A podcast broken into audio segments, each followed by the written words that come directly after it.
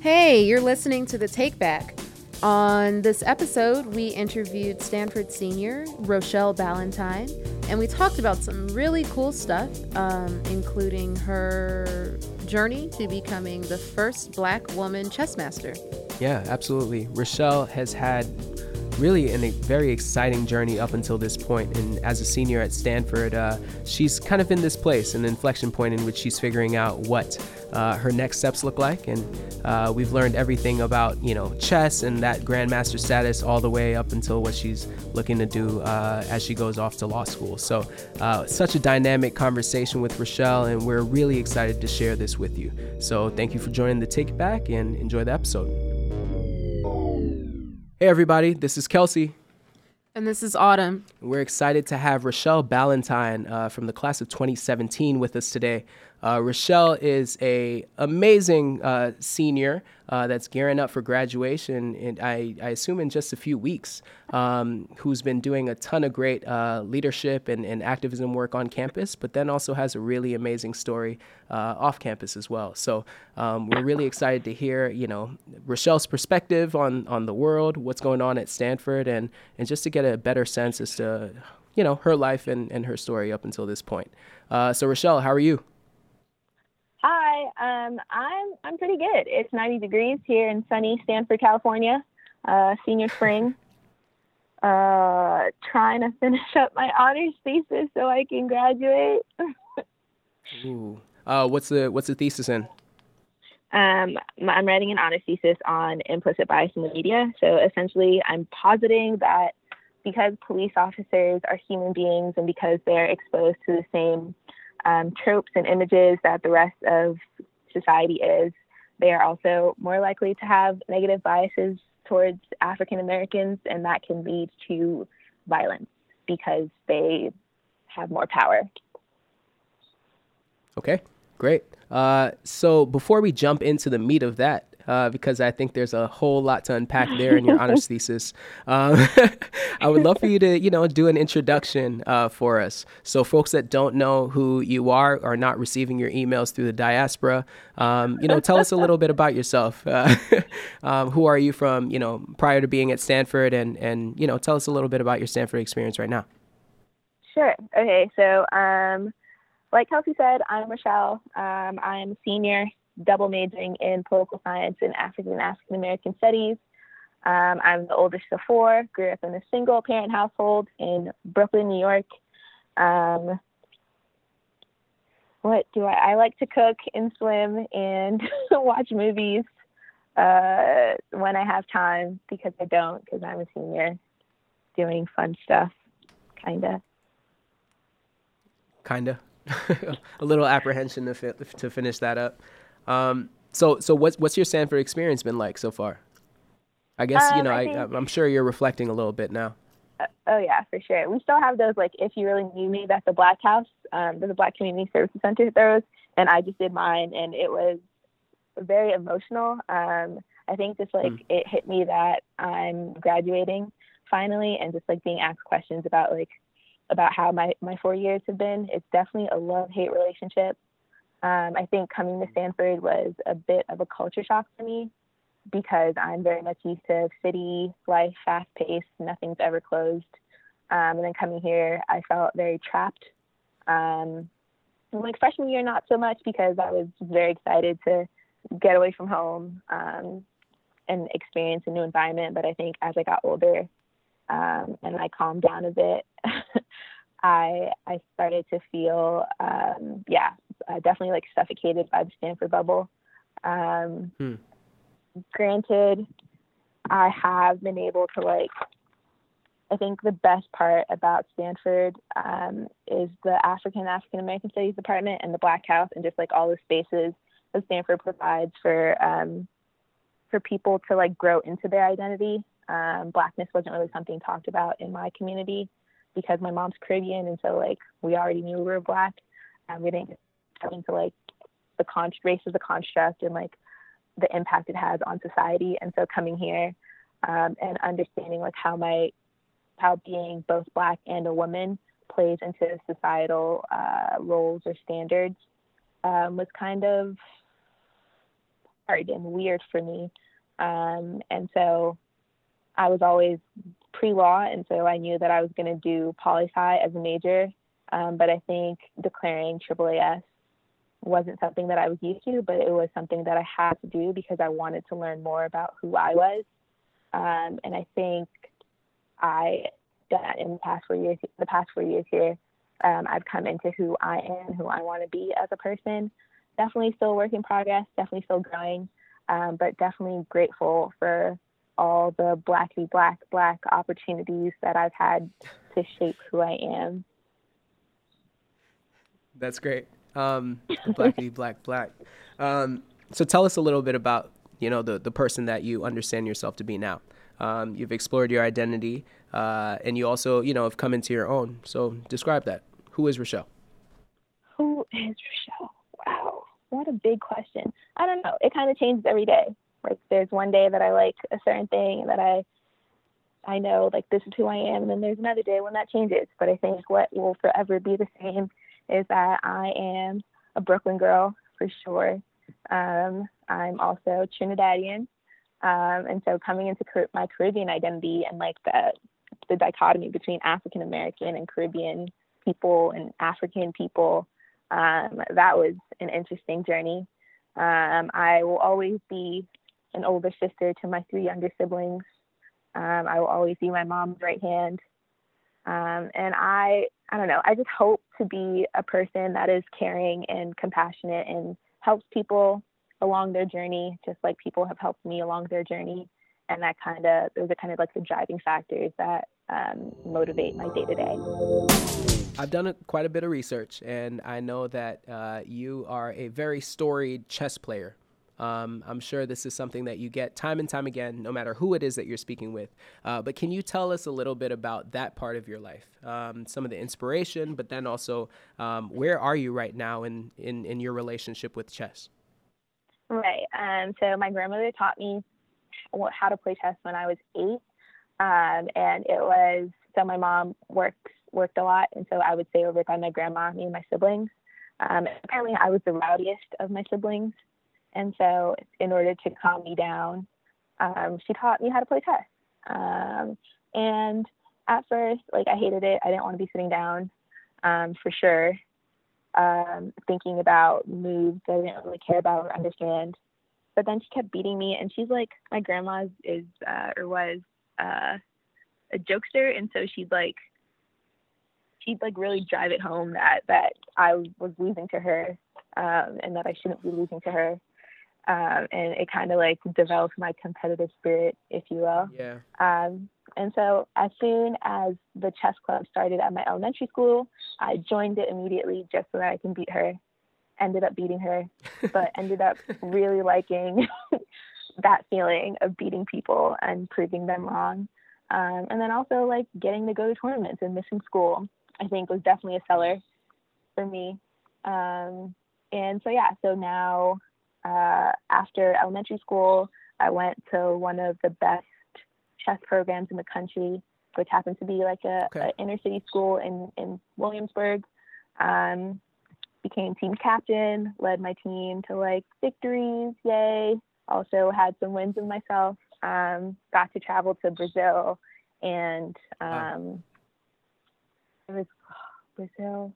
Oh, and Dubai, um, and just all over the country. At, at what age? The, so I did Brazil when I was, I want to say fifteen, and then Dubai was probably the year after or two years after. Oh, no, no, no, no. Dubai was when I was a freshman in college. Yeah. So I went to Dubai my freshman year, and I went to Brazil two years before that.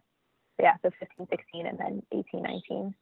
Um, and so, yeah, and I got to, like, meet a bunch of cool people and, like, I don't know. I think what I love the most about chess is, is the bringing people together, but also definitely, like, the proving people wrong, because no one would imagine a black girl from Brooklyn um, could play chess and be good at it. Um, and so while all that was happening, Brooklyn Castle, which is a film about the chess program at um, my middle school, but also about the effects of, of taking away um, after-school programs because education cuts were happening during that time. um, and how it affects okay. uh, inner city kids. Um, what's happening, and I happened to be captain, so I was, of course, one of the main main stars of the movie. Um, and I didn't appreciate then because, like, I was mic'd all the time, so I couldn't curse in front of my friends, and, like, she was like, be natural, but I was like, I don't want to be natural. Like, how does one be natural? Yeah. My mom's going to watch this. Um, but now as I look back on it, I see the importance of like of, of after school programs, not just for me, but for those who have come after me, who are able to also mm. experience traveling across the country and across the world doing what they love. And now I'm here. Yeah, no, it's a it's an awesome story. Tell tell us a little bit about the, the budget cuts. Um, what how how much money was cut from from the school? And and, right. and how so, did that impact, you know, you guys' ability to to play at a competitive level, go to the tournaments that you needed, so on and so forth? Mm-hmm. So every year, um, three eighteen, which is the name of the school, I S three eighteen, is able to like take about fifty or so kids to the big nationals. So there's grade nationals, which is where you compete with everyone in your grade, which happens in Florida. Then there's super nationals, which happens um, every four years.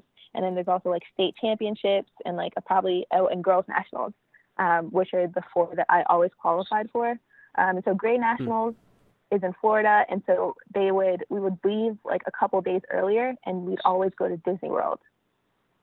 Um, and like everything, all of these trips were like expense, all expenses paid. Um, wow! So like Disney World, Super Nationals is in Tennessee, Girls Nationals in Chicago, um, State Championships is just like a bus ride up, um, and we didn't have to pay for anything. Um, but once the budget cuts started happening, we could still go to some of those tournaments, but not as many people could go. So it was really like, mm. you have to get to a certain rating in order to go, because we can't afford to take as many anymore. And that, yeah. that's what happened sixth grade, and then, or that's what happened seventh grade, and then eighth grade, it was kind of like, okay, we still don't have enough money. So now even the people who have to go, you all have to sell, you all have to fundraise. And we would sell candy boxes in order to raise enough money to pay for our ticket to wow. um, these tournaments. And because we were given that much money to go to these tournaments, that means other after-school programs were cut. So we also had a really good band program, and they had to, like, cut in order to send us to these tournaments. And the robotics team, like, everyone had to, to give something in order for, like, us to maintain our title.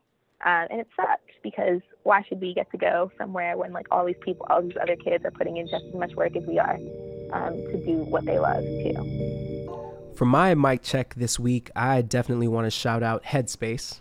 Uh, it's an app that I'm sure if you've been listening to podcasts or you've been on Twitter or anywhere in the, on the internet as of late, um, you've probably seen it before. Uh, but it's an app that essentially helps you to go through guided meditation. Uh, so whether you're gearing up for uh, a big, you know, sports event, or you're gearing up for a really large presentation, um, it gives you tangible ten minute med- guided meditation that allows for you to um, get in gear, you know, think and, and kind of de-stress, and then prepare for whatever is next up. Uh, I use it. I use it every morning. Headspace is, has honestly been such a helpful uh, tool for me as I tackle all of the stressors and, and things that I, I think about throughout the day. So if you have probably ninety-nine cents or one dollar and ninety-nine cents, I can't remember how, how much it costs. I think it's actually free to start out. If you uh, want to check out Headspace, just visit the App Store and, uh, and, and give it a go. There are ten sessions that are free, so uh, give it a go. So one thing, so I, I can't play chess at all. I'm not sure about Matt, Autumn. No. so I'm, I, uh, I, I wouldn't even know uh, what to do in the first, uh, for the first step. Uh, talk, talk through some of the strategy of, of playing chess, and think about how, uh, how you think about strategy, you know, in the work that you do at, you know, at school, um, in terms of the, the, the thesis that you were also laying out for us. Like, what role does that sort of forward thinking, uh, four and five steps ahead, uh, you know, type of thing? Hold on one sec. Okay. Basically, the question that I'm trying to work out is, how do you go about thinking about strategy, not only in chess as a game, but also just kind of in your own personal life, Rochelle? Mm. So I think I, I've gotten this question a lot, and I'm not, I'm never really sure how to answer it. Um, because okay. I started playing chess when I was so young, that kind of thinking was always inherent. Like, it was mm. since Like, I'm eight years old, and if I have to win, I have to think ahead. Um, and so that's like, okay, well, now I'm writing a paper as a ten-year-old. So how do I get from beginning, middle, conclusion? Um, and so it's always been like, because I have to do this in one field and I have to do it in other fields, that's how I do it. Like, it's never really something that I think about, uh, that I thought about.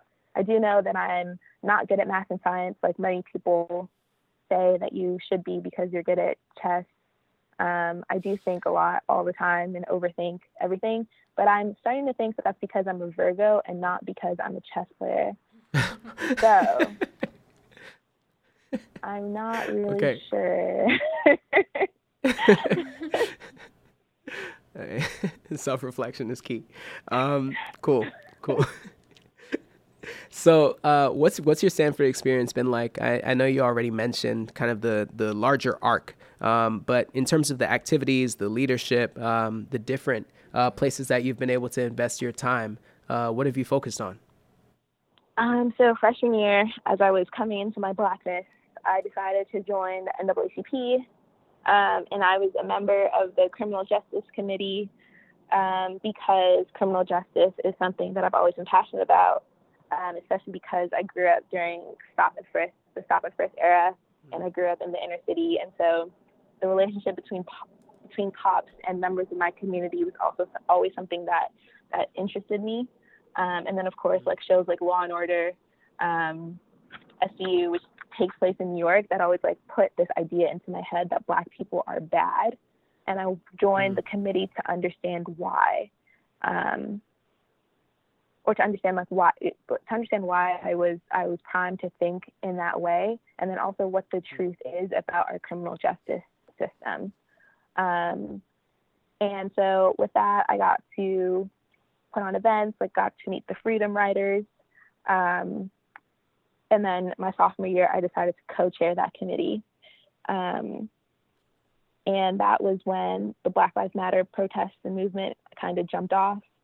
Um, and so really jumping into organizing protests, attending protests, um, it was really a, a make or break for, for me at Stanford, um, because um, now that I was Black, I guess, I was also in a very white place and having to explain to my white classmates why my life also mattered as a human being, and why I why protesting is necessary, and why, because you want to study for, for something um, is important and cool. Like, of course, you'll get your degree, your your grades, but that shouldn't be an excuse to limit, to silence my voice.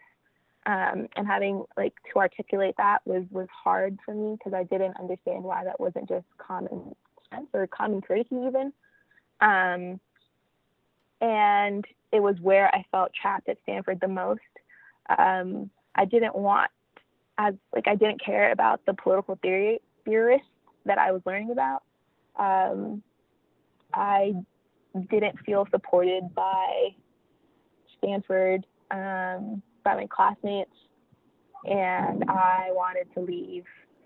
I needed to leave. By the end of the year, really? I, yeah. Um, I started having panic attacks, and by the end of the year, I was uh, maxed out emotionally, physically. I just could not do Stanford anymore. Yeah, that makes sense.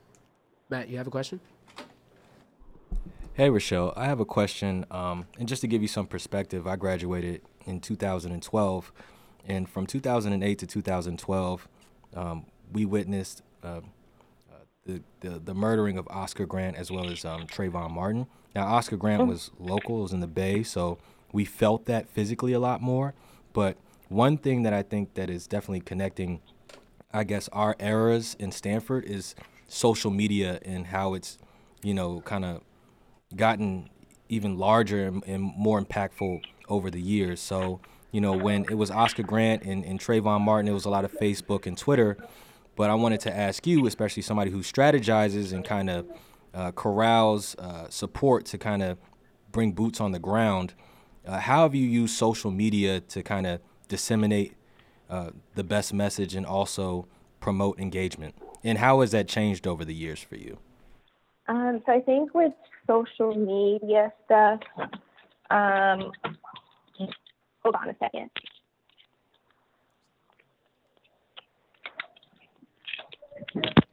Okay. Um, so yeah, so with social media stuff, I think it was more so like, I don't know, I just had a bunch of Facebook awards and Facebook grants.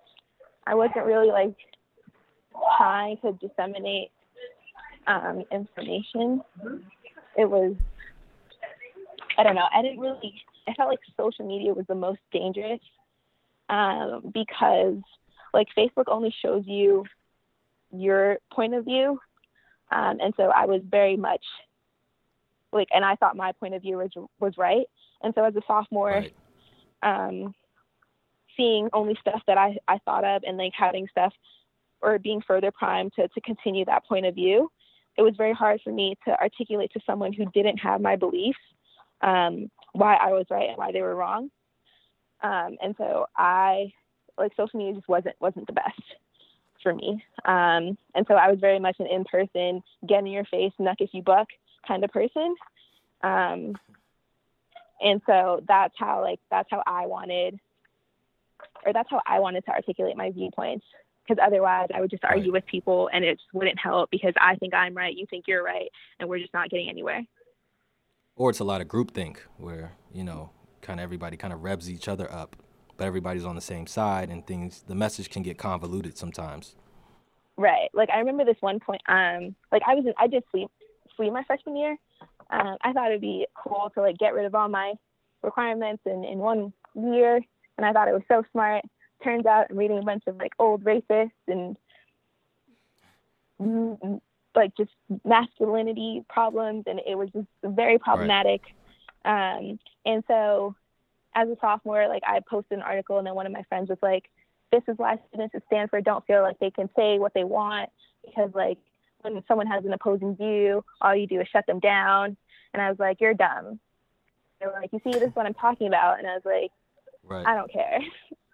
And like, that's just not right. How you have like an, an argument. Um, and yeah, I don't know. I feel like it's just a, emotionally charging. Um, and so I probably could have done, handled that better. I probably still would have called him dumb, but I would have explained why, but still, yes. So I, I'm, I, I won't kind of keep it on this, this tangent for too long, but just tying it back to chess, it sounds like eventually once you realize that you were only seeing it from one point of view, you know, in order to get the, the full spectrum, you had to see it or try to see it from somebody else's point of view. So one, is that similar to chess? Because I suck at chess, so who am I to theorize about yeah. strategy? But, you know, I imagine a large part of it is kind of, you know, looking at the different potential outcomes that your competitor um, has or the options that they have. So how is that kind of bled over into you looking at the perspectives of others from a political or social political standpoint? Oh, I'm sorry. Um, it was probably more so, I don't know. I feel like y'all are trying to like get me to say something about chess, but I can't. It was more so law. It was, it was definitely my, my, the classes that my mom put me in when I was younger to understand and to articulate an argument. Um, so it wasn't like strategically looking for the best way to like clap back at this person. It was kind of like, okay, right. Well, why does he think that he's right? Um, why do I think that I'm right? Right. Who is right? All right. Well, I have one more chess question. It's like, no, I'm kidding. I'm kidding. Well, I guess uh, to get the last chess question out, uh, can you just tell people, uh, you know, your status in terms of uh, the chess world? We're super proud of you over here uh, on this side, and we would love to to share that with the rest of the world. Um, and then we could get back to, you know, the the other uh, facets of yourself. Sure. Hi, world. Um, I am currently uh, one of the top ranking women chess players in America, and I, I'm pretty sure I'm still the top African-American chess player, um, and I'm currently trying to become the first African-American female chess master, um, and it, it's something my grandmother wanted, and so it's why I fight so hard for it. Granted, it's easier said than done, um, so we'll see what happens. Definitely, if you want to support in any way, I would greatly appreciate it because tournaments cost money and I don't have any. So yeah. Uh, what does support look like? So it sounds like there's some monetary, obviously the financial side, but what what, what does sponsorship look like? For sure. So um, I, I can give an example. So like uh, tournaments are usually in in major U S cities, so like Chicago, D C, um, et cetera, et cetera.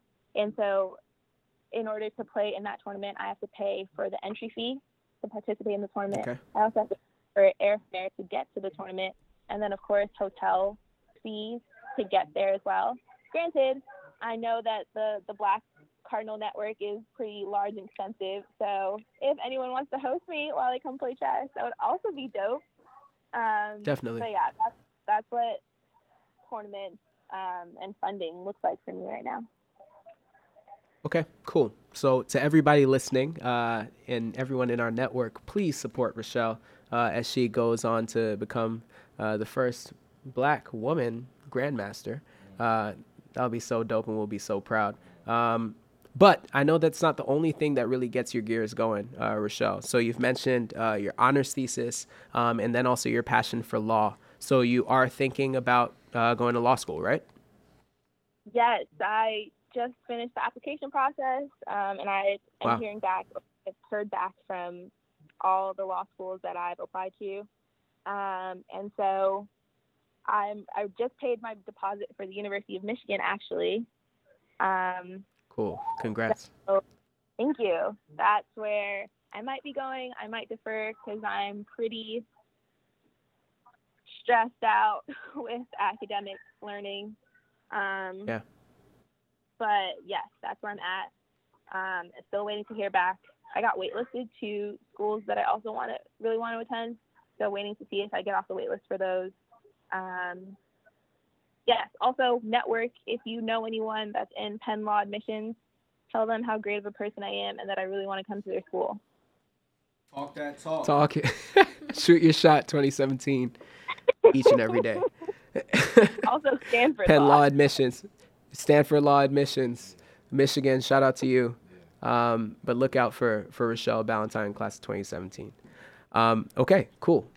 All right, so Rochelle, I know you have to uh, head out. Uh, I don't. What What do you have? You have classes tonight. You have you're what? You're co-president of B S U right now. I am co-president of B S U. We just wrapped up our last. Uh, it was just admit weekend for the class of twenty twenty-one. If that oh makes wow! You feel, yeah. Yeah, let's talk about that. Yeah, just, you know, just what was that like? Class of twenty twenty-one? Nah, I don't. Yeah. Nah. Um, nah. It was, uh, I think it was just like they were asking me all these questions. They were like, oh, I'm so excited to see you next year. And I was like, you won't because I won't be here because I'm graduating. um, I think every year it's kind of just like, Every year, every admit weekend I've experienced, it's been, tell me why you love Stanford so much. And I think I've gotten to a point where I'm just like, yes, I love Stanford and I think you should go. But I also think like you should know the whole story.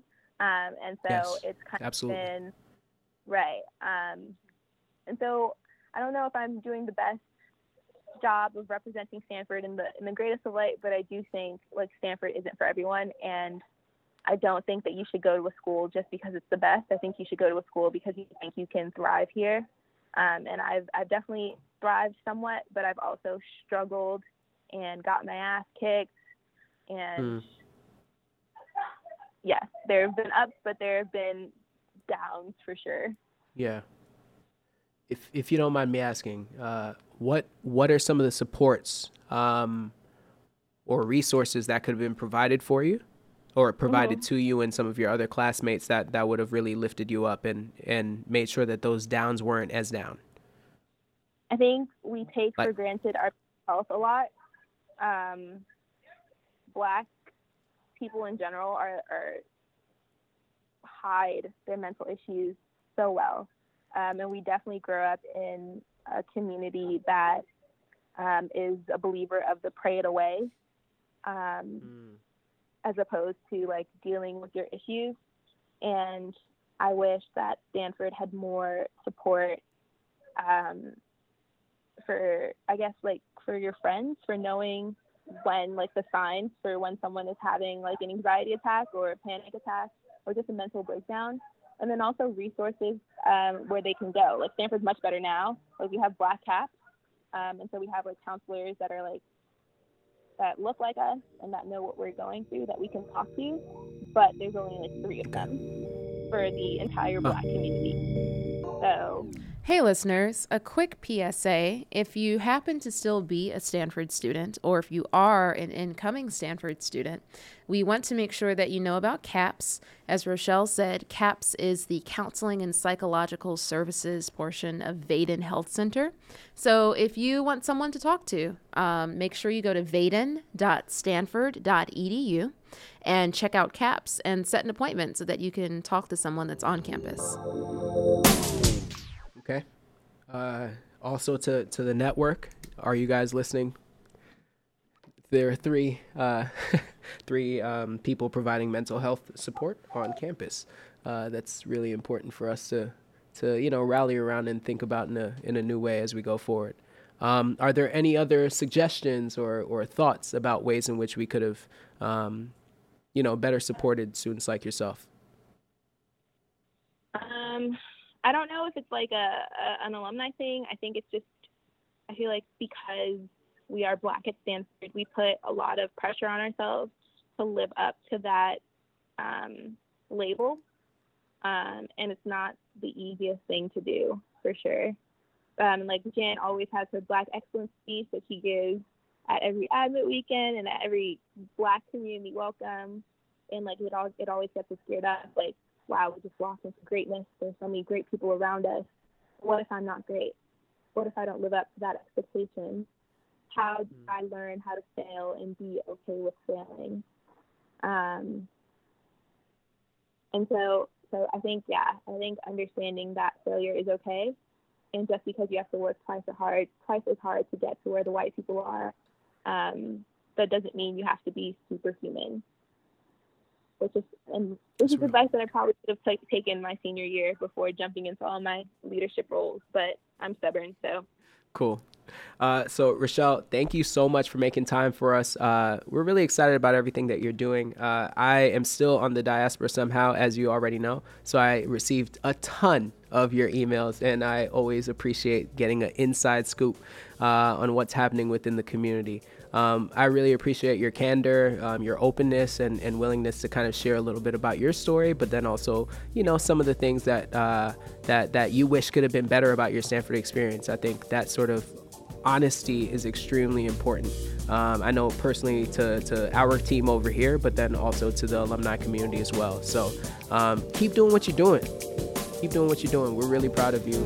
And uh, thank you for spending some time with us on The Take Back. Thank you for having me. And that wraps up today's episode. This episode has been brought to you by the Stanford National Black Alumni Association and the Young Alumni Connectors. This episode was also produced by Kelsey Wharton and Autumn Williams, and produced and sound engineered by Matthew Ashton. The Take Back is filmed at the Innovator Studio in Impact Hub in Washington, D C